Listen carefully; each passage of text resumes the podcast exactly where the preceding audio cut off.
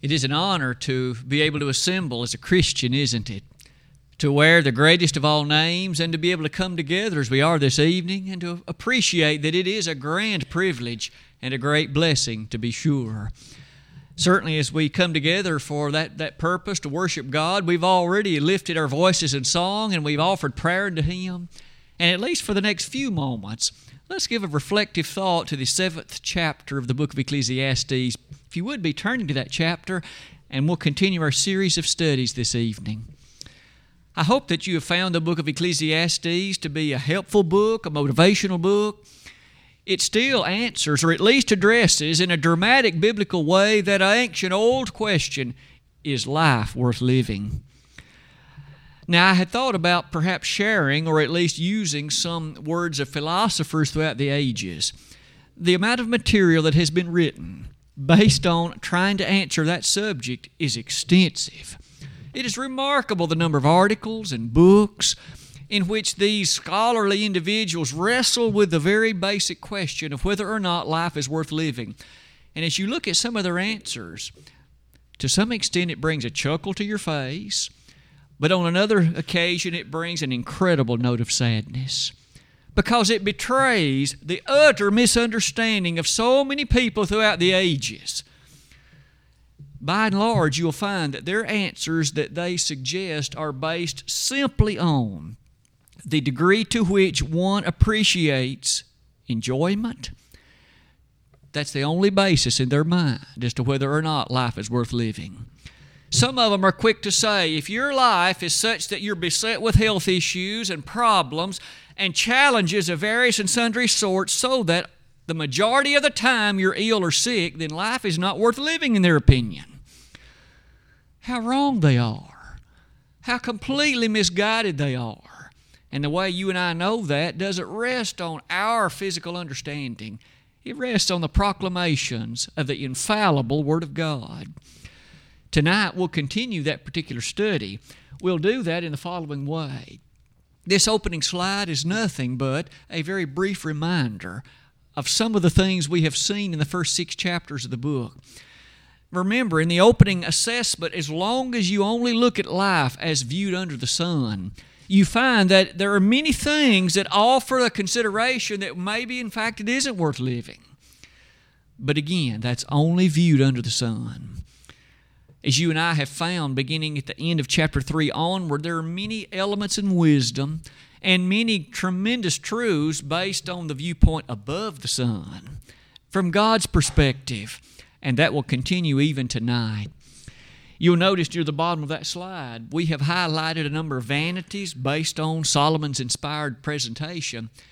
And tonight, as we come to chapter 7, You'll notice that tonight's subject is all about wisdom. Every bit of the lesson tonight will touch the subject of wisdom.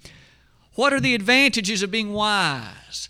If it's true that a wise man, just like a fool, is going to die, how sure are you that it is indeed better to be wise? That's a good question. I'd like to offer you, based on the Word of God, three things tonight from chapter 7 that are such that it's better to be wise. Let's see if we can appreciate what those three things are. You'll notice as we come to the top of this next slide, from the opening 10 verses of the chapter, there is something to be noted about a betterment in life for those that are wise in contrast to those that aren't. The first 10 verses, since they aren't very lengthy, I'd like to just read them and listen to the inspired instructions of the writer of the long ago. A good name is better than precious ointment, and the day of death than the day of one's birth. It is better to go to the house of mourning than to go to the house of feasting, for that is the end of all men, and the living will lay it to his heart. Sorrow is better than laughter, for by the sadness of the countenance the heart is made better. The heart of the wise is in the house of mourning, but the heart of fools is in the house of mirth.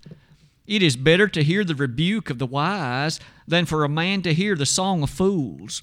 For as the crackling of thorns under a pot, so is the laughter of the fool. This also is vanity. Surely oppression maketh a wise man mad, and a gift destroyeth the heart. Better is the end of a thing than the beginning thereof, and the patient in spirit is better than the proud in spirit. Be not hasty in thy spirit to be angry, for anger resteth in the bosom of fools.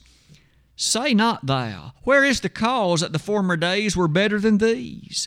For thou dost not inquire wisely concerning this. Wisdom, the centerpiece of the first 10 verses, and frankly, the centerpiece of the rest of the chapter. But these 10 verses seemingly surround the notion of wisdom is a key to a better life. Let's quickly make a few observations. First of all, it begins with a good name. A good name is valuable. I realize that there are many in our world who perhaps would say it doesn't really make that much difference. Earn a living, take care of yourself, but there's something to be said about that which associates to your name. Do folks appreciate in you a person of honesty, a person who is willing to work or is one who's lazy? Or do they appreciate in you the kind of individual that your word means something? If you say it's this way, then to the best of your knowledge, that's the way it is. A good name, it says, is better than precious ointment. Now, precious ointment in that day and time was exceedingly rare. In fact, perhaps you can consider the following maybe the closest thing we can think of is perfume. I realize you can go to a store in Cookeville and you can perhaps buy some expensive perfume. Are you aware that, as far as I know, the most expensive perfume on earth that you can buy, one ounce of it, one ounce, mind you, will cost you in excess of $12,000? That's a lot of money for an ounce of perfume. Notice again, it's valuable. And yet, Solomon here says that a good name is more valuable than that. A good name is that noteworthy, and it is that precious indeed. You'll notice on this slide, Proverbs 22, verse 1, written by the same author, echoes the same sentiment. A good name is rather to be chosen than great riches, and loving favor more so than wisdom and honor. A good name, then, is something you and I should closely safeguard we shouldn't conduct ourselves in a way that others will deliberately be led to ponder that our name is not that worthwhile to us. How often in the Bible, you recall what Esau did? He sold his birthright. Remember, he had right and entitlement to it and sold it for a bowl of beans. Therefore, he forfeited the lineage of the family name for him he forfeited the respect and responsibility that went with it. Again, according to Genesis chapter 27. I would suggest to you then that in light of that, Solomon next quickly calls us to highlight several things that may appear strange. Let me ask you to briefly consider them. Verse 2 It is better to go to the house of mourning than to the house of feasting. Who do you suppose will be quick to say that? You're better off going to a house where mourning takes place than to a house where laughter takes place. How often do you and I think that way? If given the choice, we'd far better go to the house where there's a party going on, for most of us, than to go to the funeral home. But yet, Solomon says, it is better to go to the house of mourning than to go to the house of feasting. Now let's make sure that we don't take what his statement is too far. He isn't saying it's wrong to be happy, and he isn't saying it's wrong to be appreciative and thankful for what one has. But in terms of the greatest of all life lessons, you're far better off to appreciate they're likely to come in the place of mourning than they are in the place of feasting. Many of us have traveled along the roadway of mourning, and we know that well when we have been faced with hardship and difficulties and we had to make do with various and sundry things less than the ideal, we often learn dramatic lessons of contentment, dramatic lessons of, if you'd say it this way, perseverance than were otherwise available at the house of, at the house of feasting. Notice he says at the end of that same verse, that is the end of all men. How many of us, again, could say that in those moments of sickness or in those moments of challenge, we often learned what we were made of, and we learned the metal, M E T T L E, that would permit us to be victorious and triumph even in challenging circumstances. No wonder he said that's the end of all men. Everybody is going to have their hard times. It's what you learn from them. It's what you're able to take out of them and apply to greater and other circumstances in life. And verse 2 ends, and the living will lay it to heart. Those that are wise will learn those lessons and use them to benefit later in life.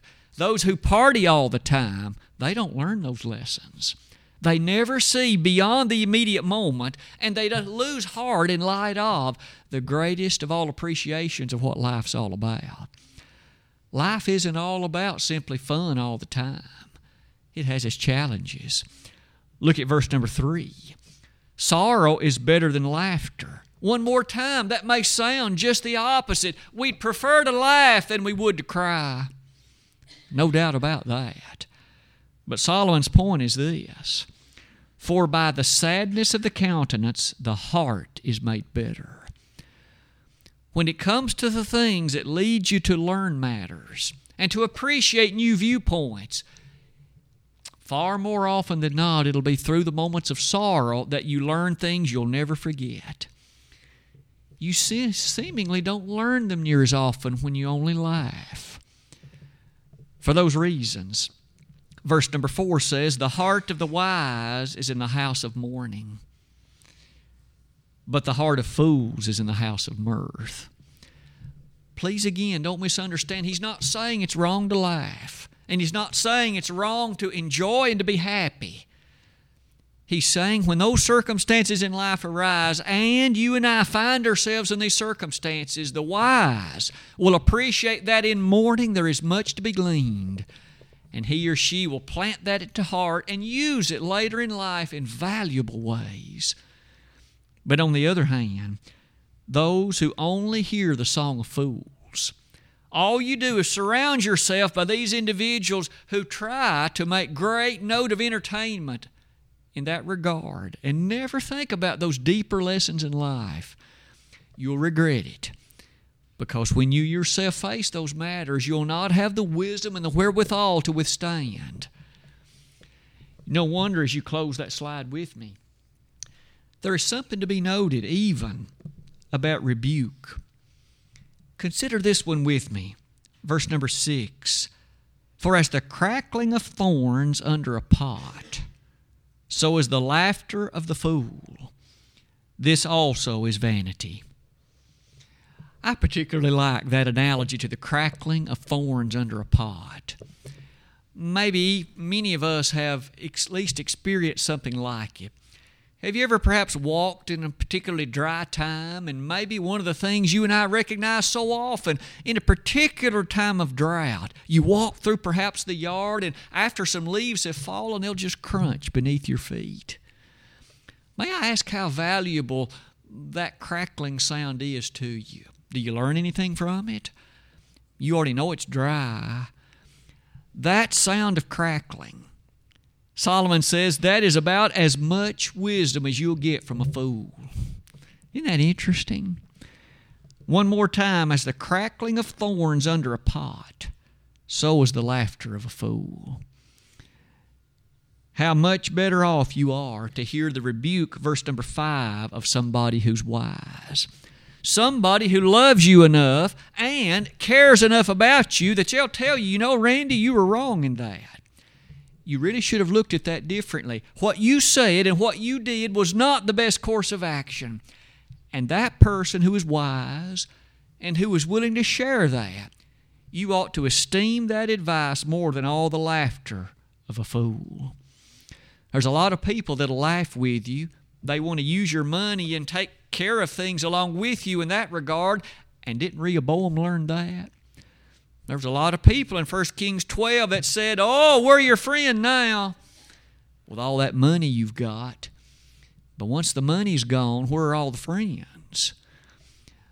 How well we ought to appreciate the counsel and the advice of those who will rebuke us in love. criticize us in love and bring to our attention faults and failures in our life so that we can change them. Solomon understood that. Remember, he was the king. Do you suppose there were a lot of people who were happy to surround him and be with him and lift up his hands and said, That's a great idea. Oh, that's exactly what you ought to do. Because they wanted to enjoy the monetary and financial blessings of being his sidekick. I suppose there weren't very many who were willing to say to the king, You were wrong in that. And you ought to have done it differently. Solomon, in verses like this, appreciated, it would seem, those who had the wisdom and the counsel to tell him that he had made a mistake. As you and I close that slide, this isn't the only time that's found in the Bible. Psalm 141, verse 5, also highlights a premise like that one. But in the interest of our continuing discussion, let's go ahead and note this. Were you aware of the fact that this chapter discusses some shortcuts? Now, by and large, you and I like shortcuts in life, ways to accomplish something more quickly, more efficiently. Solomon is going to offer to every one of us a serious challenge. Shortcuts are not always good. According to this chapter, in fact, there are some shortcuts that are going to be bad, and you and I ought never to take them. Let's see what some of them are. First of all, beginning in verse number 7 Surely oppression maketh a wise man mad, and a gift destroyeth the heart. Solomon seemingly knew very well that one of the shortcuts that sometimes an individual will try to get what you want or to get it more speedily, verse number 7, is the usage of a gift you pay somebody off or you bribe them, in other words, so that they will do what you want or vote the way you want or say things the way you want them to see it. You see that? It may be a shortcut to get what I want. But Solomon now is seeing that from the perspective of this gift, you see, only blinds the perspective of justice. It only, in fact, lessens the character of integrity and honesty. So notice he's talking about that gift whose end is to bring about what's not ideally good. He says that's not a good way to do things. You and I don't shouldn't look for shortcuts that way. Look at the second example, verse 8. Better is the end of a thing than the beginning thereof. And the patient in spirit is better than the proud in spirit. May I ask you to notice there are times that you and I give thought to the end versus the beginning. I know that in my line of work, often that's certainly something to think about. A student starts with a semester, and it won't end for three and a half months. There's a lot of studying that needs to be done from now until then, and a lot of careful deliberation and consideration. Sure enough, if looked at carefully, I think there's a lot of times we'd agree the end is better than the beginning. But isn't it true that in life for the Christian, that's always true? Not just sometimes, it's always this way. For no matter what you and I are called upon to face or endure, even if that's less than ideal, rest assured with God in the equation, the end will always be better than the beginning. For He's with us, and His Word guides us the end is better than the beginning. With God in the equation, there's never an exception to that rule. When challenges come your way, your mind, don't ever forget. With God in the equation, the end is always better. Isn't that the grand message of the Bible? God's tomorrow is better than today. To those who are faithful, to those who in fact leave this life obedient to God, the end is better by far than the beginning. For heaven awaits. Eternity awaits. But of course, with God not in the equation, the end, in fact, may be far worse than the beginning. For after all, one leaves this life unprepared for judgment. What a catastrophe! What a tragedy! Let's add one more to the list. The next verse, verse number 9. Be not hasty in thy spirit to be angry, for anger resteth in the bosom of fools. Interesting, isn't it? Solomon himself now leads us to note this. Sometimes one of the shortcuts that you and I will rest upon is well, if I just get angry about it, this person will buckle to what I want just so that there won't be any conflict. That's not a wise way to do it. Oh, you may fly off the handle and you may get angry and you may cause a ruckus, and the person may give in, but the situation is not better. All it does is cloud the matter he says, Don't be hasty to be angry.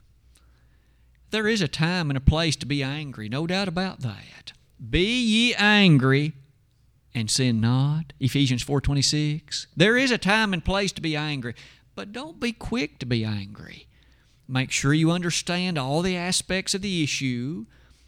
You may fly off in anger at something which really is not a problem in the first place. All you've done is harm your reputation if that's true. Remember, a good name is valuable, verse 1 says. Notice again, then, don't be hasty to be angry, for anger resteth in the bosom of fools. There we have it. It's those that are foolish that are quick to be angry. May you and I again be wise and don't take that shortcut. Look at the next one the past. Oh, it's easy to fall into this trap, isn't it? The good old days. Oh, how good we had it back then, and how wonderful it was back then, and oh, if only we didn't have these problems like we have now. Sometimes we are guilty, I suppose, of over glamorizing the past. You know, the past had its problems too. And the past had its challenges, and it certainly had its difficulties. And history, at least if it's honest, will always record them. Sometimes we often think things are just sliding downhill, and no doubt morality seems to have its challenges today that weren't always there then. But may we never over glamorize the past. Look at how Solomon states it. Verse number 10 Say not thou, What is the cause that the former days were better than these? for thou dost not inquire wisely concerning this. There were problems in Jesus' day. The Roman Empire, in many ways, had a morality far less than even today. The Babylonian Empire, it had its morality far less than even today. There have been empires since that also knew of their own challenges.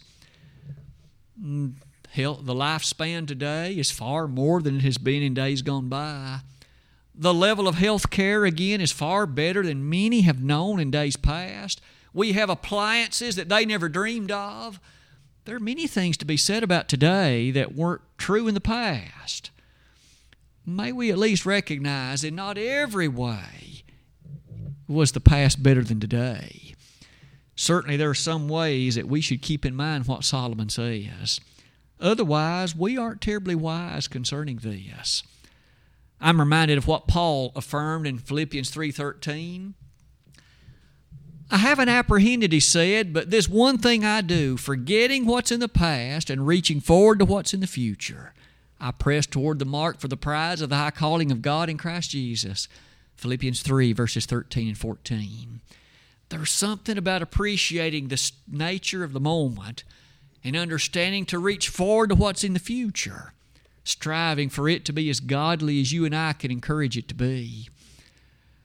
So far in the first 10 verses, we have looked at wisdom from this vantage point. How about another vantage point? That of a clear viewpoint. In verses 11 to 18, we hear these interesting words Wisdom is good with an inheritance, and by it there is profit to them that see the sun. For wisdom is a defense, and money is a defense. But the excellency of knowledge is that wisdom giveth life to them that have it. Consider the work of God, for who can make that straight which he hath made crooked? In the day of prosperity be joyful, but in the day of adversity consider. God also hath set the one over against the other, to the end that man should find nothing after him. All things have I seen in the days of my vanity. There is a just man that perisheth in his righteousness, and there is a wicked man that prolongeth his life in his wickedness. Be not righteous overmuch, neither make thyself over wise. Why shouldest thou destroy thyself? Be not overmuch wicked, neither be thou foolish. Why shouldest thou die before thy time? It is good that thou shouldest take hold of this. Yea, also from this withdraw not thine hand, for he that feareth God shall come forth of them all. Again, in brevity, could we at least note some of these matters? First of all, wisdom in regard to wealth. Verses 11 and 12 put it in language like this Wisdom is good with an inheritance even if you inherit, make sure you don't spend beyond what wisdom would entail because you soon will have nothing left. Do you begin to see that even Solomon admits, even in matters like this, it's important to, to allow wisdom to prevail? And along that line, might I suggest this? Isn't it true that maybe this is one of the clearest passages that identifies wisdom is better than money? Now, our world would likely disagree with me on this, and thus would disagree with the Word of God. Give me some money to buy a car, to buy a house, to buy some land, to buy a boat, you name it, but I just would like the money. And yet Solomon says, Don't you know? Wisdom and knowledge are better still. Wisdom and knowledge are thus equipping an individual such that that one shall be able, not only in the near term, but even in the distance, to sustain and to maintain. Isn't it interesting how verse number 12 begins it? Wisdom is a defense, and so too is money. But the excellency of knowledge is this that wisdom giveth life to them that have it. If you only have money, you really don't have life.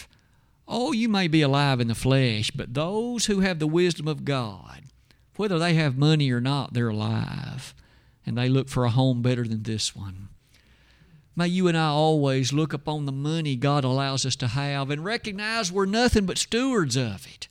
It all belongs to Him anyway. Proverbs 24 1, or rather Psalm 24 1. And yet you and I, what great wisdom there is to be seen. And with that inheritance, it takes us directly to verse 13. Now on that slide, I've asked you to remember this little lesson, and you and I would never have doubted it.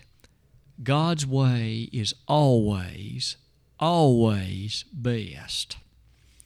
I realize it may not look like it from the vantage point of humanity, but His way is always best. Not only in matters related to the church, not only in matters related to salvation, but in every walk of life, whatever God affirms, it's always best to do it His way. Solomon's going to give us some cases in point. Verse 13 Consider the work of God, for who can make that straight which he hath made crooked? May you and I never forget that. There are some things that are a part of God's creation that are simply going to be that way, and man cannot change it. Man cannot change it that's one of those instances when we should appreciate that in wisdom we should accept the fact that it's better that way because God dictated it so, and you and I should just understand that, learn from it, and utilize it in that fashion. But on the other hand, verse number 14 In the day of prosperity, be joyful. In the day of adversity, consider. How wise is that? When there are good times, be thankful for them, appreciate them, and know that they are almost guaranteed not to last. But in the day of adversity, consider these times won't last either. For the faithful of God, there's always a better day awaiting. Thus, that gives us balance in life. In the high points, don't allow ourselves to be too high. In the low points, don't allow ourselves to be too low. Understand the balance taught in passages like this one and appreciate that. Oh, how sweet it is to be a Christian. That balance is highlighted in verse 16 like this. Beginning in verse 15 All things have I seen in the days of my vanity. Solomon, what have you seen? He said, I've seen it all. There is a just man that perisheth in his righteousness. Sometimes a good man will die young. We've all known that to be true. How important then is it to always be wise, to live faithfully? You may not be here tomorrow. But by the same token, he says, and I've seen it so, there is a wicked man that prolongs his days. There are some old men that are just plain wicked. Sometimes you and I might think that doesn't seem fair. A young man dies a godly man, but yet an old man lives to be wicked. Solomon said, I'm telling you, this balance in life challenges us to appreciate verse 16 then like this Be not righteous over much. Now, this verse and the one that follows has caused an issue in the mind of some people. Let's take a moment and make sure we can sort it out.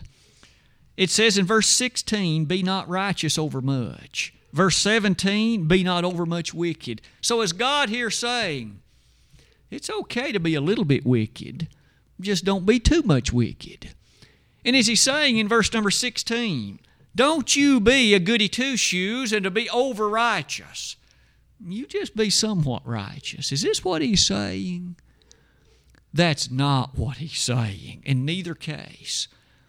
Let's sort it out. I've tried to ask you to consider this. That phrase, to be not righteous over much, it carries the thought of conceit. It carries the thought of arrogance. He says, even if you attempt to live righteously, don't you be conceited about it. Don't you look down your nose at others. You'll never win them to God that way. You'll never, in fact, cause them to appreciate that you are an individual with love and desire in your heart for the things of God. Jesus loved all men. By the same token, that next verse, be not overmuch wicked. Now, he is not saying you can be a little bit wicked, just don't be overly so. Because you'll notice in that slide, the meaning is this don't expect spiritual perfection. In this flesh, you are never going to be spiritually, sinlessly perfect. There are going to be mistakes and flaws. You're going to make your errors in judgment. You're going to, in fact, err in particular decisions that you may make. It's just the way it is. That would appear to be the thrust of it, for notice how the verse ends. Neither be thou foolish. Why shouldest thou die before thy time? The point is, we certainly should strive to live in a, in a state that's dedicated as nearly to God as we can be. Jesus, didn't he not say in Matthew 5 48, Be perfect as God is perfect? We are admonished to try to live as closely to the Lord as we can. Again, in this verse, he is not saying you can be a little bit wicked, just don't be so much so. That's the furthest thing from what he says maybe for that reason. Let's close that slide and learn the lesson of verse 18. It is good that thou shouldest take hold of this. You and I need to learn these lessons, and we need to live by them and appreciate them and utilize them in such a way that we can live more faithfully and directed toward God. The last part in the chapter again discusses wisdom from yet one more vantage point. It's the vantage point of strength. Would you like to be a strong person? Would you like to be an individual known for strength? If so, the latter part of this chapter is all for you and me. Beginning in verse number 19, it was the lesson text read in our hearing a bit earlier. Verse 19 to verse 29 reads like this Wisdom strengtheneth the wise more than ten mighty men which are in the city. For there is not a just man upon earth that doeth good and sinneth not. Also, take no heed unto all words that are spoken, lest thou hear thy servant curse thee. For oftentimes also thine own heart knoweth that thou thyself likewise hast cursed others. All this have I proved by wisdom. I said, I will be wise, but it is far from me. That which is far off and exceeding deep, who can find it out? I applied mine heart to know and to search and to seek out wisdom and the reason of things and to know the wickedness of folly even. of foolishness and madness. And I find more bitter than death the woman whose heart is snares and nets, and her hands is bands. Whoso pleaseth God shall escape from her, but the sinner shall be taken by her. Behold, this have I found, saith the preacher, counting one by one to find out the account, which yet my soul seeketh, but I find not. One man among a thousand have I found, but a woman among all those have I not found. Lo, this only have I found, that God hath made man upright, but they have sought out many inventions. Let's close our lesson tonight in the last section like this. May we never lose sight of the value of wisdom. And that wisdom attaches almost singularly to the revelation of God because He is the source of all wisdom. Proverbs 1, verse 7 He is where it's found. And yet, highlighted wisdom in that fashion brings us to this. Verse number 20 There is not a just man upon earth that doeth good and sinneth not. Doesn't that sound a lot like all have sinned and come short of the glory of God? Romans 3.23. Doesn't that sound a lot like 1 Kings 8 verse 46? There is no man that sinneth not. All of us are going to have our failures and faults. Solomon says you need to appreciate that when you make a mistake, don't wallow in it. Make it right. Don't remain in the error. Get it forgiven and move on. That's sound wisdom, isn't it?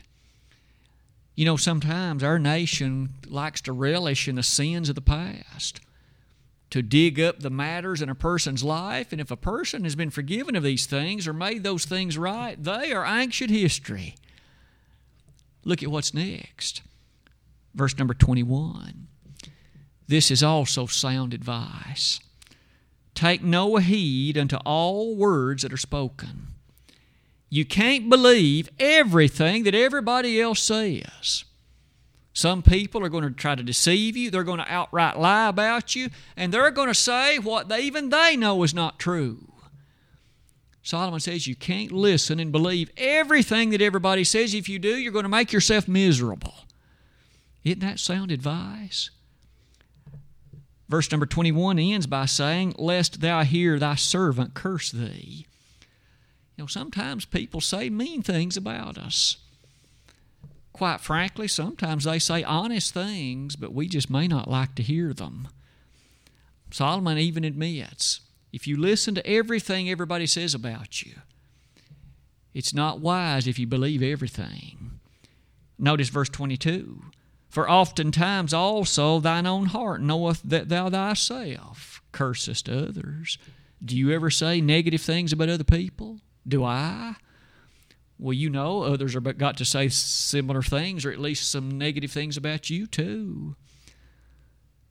Keeping all those things in mind. Verses 23 and onward close the chapter with this new viewpoint of wisdom. Again, we're discussing strength. All this have I proved by wisdom. Solomon has proven it, he said. I will be wise, it was far from me. He looked in the wrong place. Remember, chapter 2 told us that. He looked for power, for prestige, control, authority, money. He looked in all the wrong places. And wisdom wasn't to be found in any of them. But now at verse number 24, he says, That which is far off and exceeding deep, who can find it out? Aren't you thankful? And aren't I? We know the answer to that, for God has revealed where this wisdom is to be found. We can find it out. Let's read on. I applied mine heart to know, verse 25, to search, to seek out wisdom and the reason of things, and to know the wickedness of folly. You know, the book of God reveals to us many things about the behavior of people we aren't left to know that certain things are wrong. I don't care what the human family says about it, it's wrong. And it'll always be that way. We know that because of the Bible.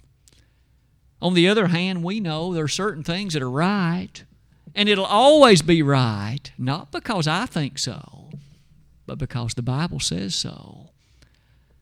Solomon began to appreciate some of those truths. And now he applies some of those things in languages like this human behavior. The latter part of this chapter surrounds that topic. I find more bitter than death, verse 26. The woman whose heart is snares and nets. Now, no doubt that certain thoughts could apply to a man, but there are some women and there are some men who they're just up to no good. If I can put it in language like that, they'll deceive you.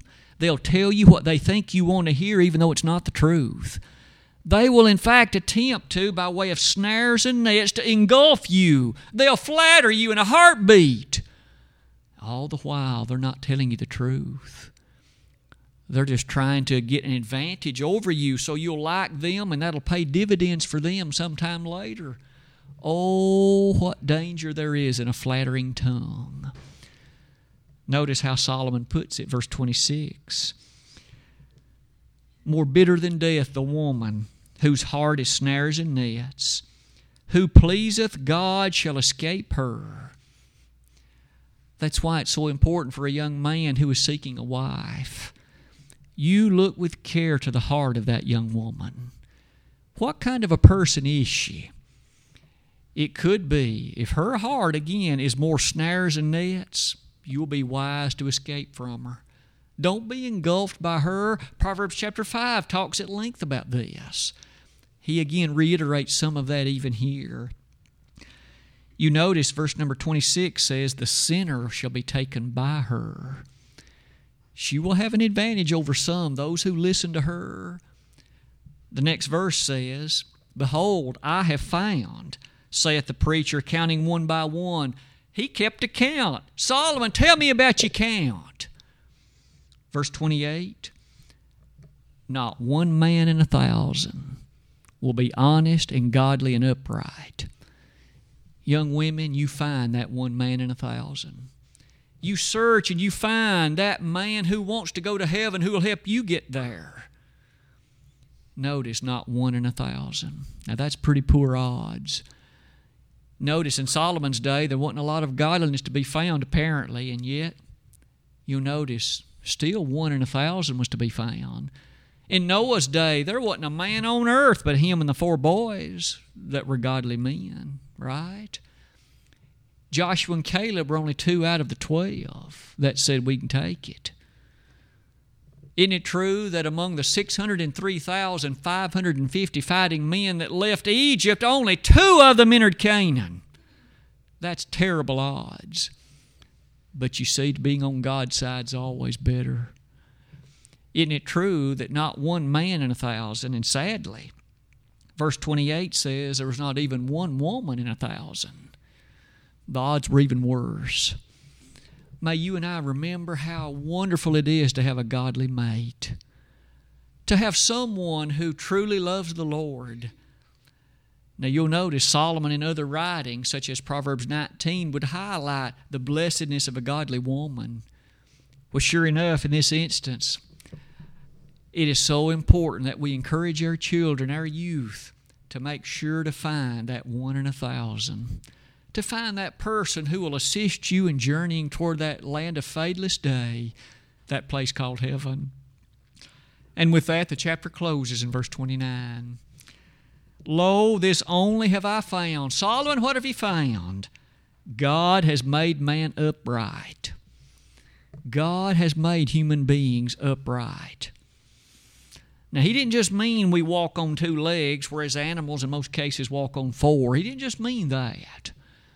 He may, he meant this. He has made humanity different than an animal. He's made us upright, honest, godly, forthright, and appreciative of the fact that we have a higher responsibility. The sad statement that ends the chapter, though, is this, and it begins with the word but. But they have sought out many inventions there are many senses in which I think that could be the slogan of the modern day today. God made us upright, but they have sought out many inventions homosexual marriage, all these other inventions that men have come up with. It's not upright, it's not noble and right and godly. And God never made man that way. What evil inventions we've sought out. Let's close that slide and close our lesson. And do so with one final appreciation.